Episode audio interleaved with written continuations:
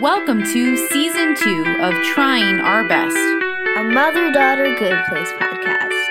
Hi, I'm Michelle, And I'm Ayla and this is season two, episode seven. of the good place. We're going to be diving into this episode, and we thank you for returning after our little mid season break. In this episode, we are confronted with the Derek problem. Janet has made Derek as a rebound because Eleanor suggested that that was how she get over her past with Jason. But one problem with Derek is that he's um a little bit off. And if Vicky finds him somewhere, she's she might be a little bit suspicious. So they basically know that they have to get rid of Derek if they're going to be able to pull off the scheme where Michael is pretending to torture them and pretending that he rebooted them. So basically, their entire fate re- depends on getting rid of Derek in some way. In the meantime, Jason and Tahani decide that they're gonna get married. So, this, of course, in addition to just being pretty weird, adds another layer to the problem because Janet is even more upset because she is still in love with Jason, even though she has made Derek as a rebound guy, and her and Derek are fighting, and everything is just looking like it's really gonna blow up in their faces, and that Vicky's definitely gonna find out.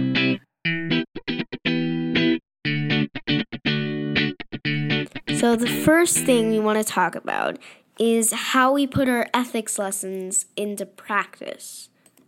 So, they were all arguing about what to do with Derek, and Michael said that we need to kill Derek, otherwise, something real. Then Vicky's gonna find out, and we're we're all gonna get sent back sent to the bad place. And obviously, killing somebody is generally ethically frowned upon, as Chidi tells us. But that's not even the only ethical question. Also, there's the ethical question of intentionally causing somebody else harm. Like just telling Tahani and Jason about Janet and Jason being married before would make them sad when they're happy and they're having a good time together. And so there's all of these different ethical questions about if you're doing something for your own good, but you're hurting somebody else in the process, is it okay? And for the most part, the answer is no. It's not okay to cause somebody else harm just to save yourself. It's not okay to hurt someone else just because you're afraid that you're going to get hurt. And so they really don't have very many ethical choices. But we also have to consider that if Vicky finds out about Derek, then they'll all get sent to the bad place. This affects Jason and Tahani too. That's a good point. But as they're debating all of this, Chidi is the one who keeps reminding them that they have to act ethically and that they have to put their lessons into practice, mainly because he says you're not really an ethical person until you find out what decisions you make under pressure. It's one thing to read about ethics and decide what you would do when you're just looking at it in a book, but when you're faced with the actual problem, that's when you find out how ethical you really are or aren't. And then Chidi brings up the doctrine of double effect, which I didn't even know those were words. So, the doctrine of double effect is a little hard to understand, especially the way that Chidi talks about it. But basically, it means that if you do something that is ethically good and it causes a side effect that is ethically bad, but you didn't intend to cause that side effect, it was still an ethical decision. So, basically, as long as you didn't go into it trying to make the side effect happen, then you were still acting ethically by doing the action that ultimately caused that.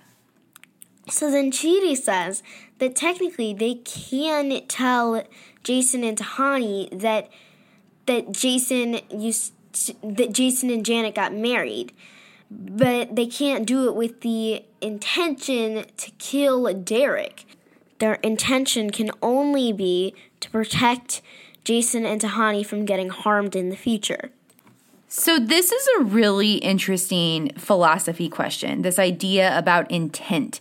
So, there's a there's a big movement, especially when like people say something um, that they don't mean to be hurtful, but it is hurtful, and that we kind of say you you have to be responsible for the harm that you've done, not the harm you intended to do. So that even if you didn't mean to, but you hurt somebody, we often say that impact is more important than intent, that the actual harm that you caused matters more than whether or not you meant to do it. And I generally think that that's true. If we've done harm, even if we didn't mean to, we should do our best to fix it. But I also think that intent matters some. And I do think that this gives us a good example of why, because we're talking about as we're going through our ethical decisions, kind of what we're thinking about as we make those choices matters when it comes to whether or not we were acting ethically. What do you think, Ayla? All right, so I have an example. Let's say that you are wildly swinging around something in the air and you're not really paying attention and you whack your little brother in the face and break his nose and he's bleeding everywhere. What do you think? You didn't intend to harm him. So, what do you think there? Are you still responsible for the impact? You're still responsible, but it's not necessarily your fault. So, next time, maybe you should just be a little more careful and watch where you're going. I think it's really smart that you said next time and that you should learn from the impact of your actions even if you didn't intend to do something wrong the first time. And that's where I think that that a lot of people saying impact is more important than intention, that's where I think they're coming from. Because really what they're saying is at this point you should know better and you should learn from your past. You should you should reflect back on the lessons that everybody has been trying to teach you and use them. And if you aren't, then at some point you're just kind of using your intention as an excuse and you're you're not really taking responsibility for your impact. And so I do think that intention matters. I do think that it matters that we're trying to do good things. I mean, our entire podcast is called trying our best, right? And I do think that trying is about intention. But at some point, if your intended acts have been hitting wrong and you've been causing harm without meaning to, at some point, not stopping and going, oh, this isn't working. I need to do something different because I'm hurting people when I don't mean to be hurting people. That does become your responsibility. And that does become kind of a default intention. If you're not learning from your mistakes, then you're really making a choice not to. Something else that happens in this episode is that Eleanor has been keeping a secret from Chidi. Remember that trip to Mindy St. Clair's? And that video of Eleanor and Chidi saying they love each other? Well, Eleanor has been watching it over and over again, but she hasn't even told Chidi that it exists. But Chidi told Eleanor that it's fine to keep a secret as long as that secret isn't harming anyone. Still, Eleanor isn't sure what she should do, and she finally tells Chidi, I'm keeping a secret from you, and I don't know if I should keep it from you or not. I don't know if it's ethical. You, not knowing isn't hurting you, and knowing might hurt you, so I probably shouldn't tell you. And Chidi gets so freaked out. He's like, You just have to tell me now. I'm going to lose my mind. So Eleanor ultimately does decide to stop keeping her secret and to tell Chidi. And that brings us to our question of the day. Is it okay to keep a secret? Pause the podcast, think about it, talk about it, write about it, and then come back.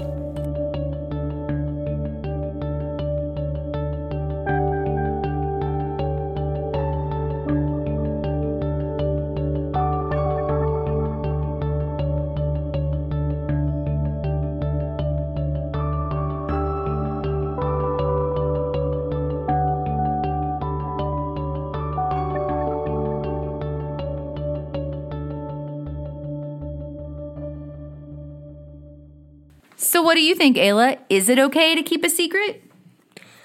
I think it depends on the secret that you're keeping. I mean, Eleanor was keeping a secret that affected both of them, so maybe she should have told Chidi sooner. So I know that some people think that secrets and lies are kind of the same thing, but I am not one of them. I am very, very, very against lying, but I think that often keeping a secret can be a pretty ethical act, especially if the secret that you're keeping is somebody else's business. And I don't think that it's okay to just go telling everything you know to everyone you know because you could be hurting somebody else by doing it. So I really don't think it's the same to say that keeping a secret is a kind of lying. And this reminds me of Chidi and his friend's boots. he Chidi lied to his friend and said that he liked his boots when he didn't. And he could have just kept it a secret that he didn't like his boots because it would have been a secret that wasn't harming him. Yeah, I agree. I think that things like that are an excellent example. If I don't like your haircut, I don't need to tell you. That's just mean, right? Like it's something that I should keep secret from you because telling you will only cause you harm. And so I just I don't think that um, we should worry about keeping secrets that aren't hurting anybody. But there are definitely secrets that can be unethical, right? There are secrets that we could be keeping from someone where we're getting somebody else hurt, or we could be putting ourselves in danger by not telling the secret to someone, especially if something bad is happening and we're keeping it a secret from, like, if you're a kid and you're keeping it a secret from adults, that can definitely be unethical.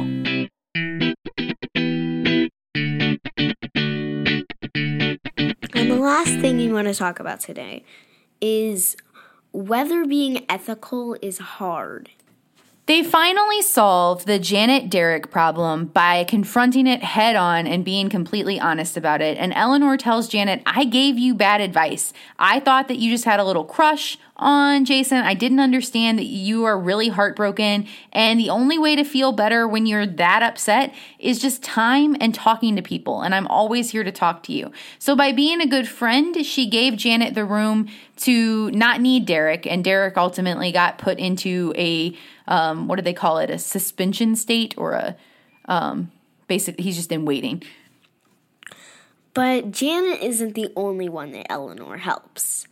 At the end of this episode, Michael comes in and asks Eleanor for help and says that ethics is just really hard. And then Eleanor says, Why are you coming to me? I'm not that good at this whole ethics thing. And then Michael said, That's why I came to you and not Chidi. And that makes me think that Michael is really feeling human emotions because he's scared to talk to Chidi because he doesn't want to talk to someone who's superior than him. So, what do we think about Michael's claim that maybe it's not worth it to try to be ethical? It's too hard, there's too many decisions, you get in situations where you feel like you can't get it right. Is it worth it to try to make all that effort? So, it it really just depends on the kind of person you want to be. I mean, you could spend your life being like Eleanor, a trash bag who just didn't want to do anything for anyone but herself. Or you could try to be a good person and do things for others instead. It's it really just depends on how much you care. And as Eleanor says, even though it seemed like she was doing whatever she wanted on earth, she always had a little voice in her head that was nagging her, telling her she was doing the wrong thing, telling her that she wasn't making the right choices. And she says that the one good thing about all of Chidi's ethics lessons and all of the effort she's been making since she's gotten into the, well, now we know it was the bad place, but what she thought was the good place, was that it made that little voice go away, that she felt good about herself. She felt satisfied with the choices she was making for probably the first time ever this little voice in Eleanor's head is called a conscience, and everyone has it, even though even though some of you might not know it. So things seem like they're going pretty well. Eleanor gives Michael a pep talk. He's feeling happy and very humany, as she called him, and then he goes into his office, and what does he find? A demon named Shawn. That's where the episode ends, and it certainly looks like Shawn has found out that Michael did not reboot the humans and that he is not on his second attempt. And we are going to tune back in next week to see what happens next.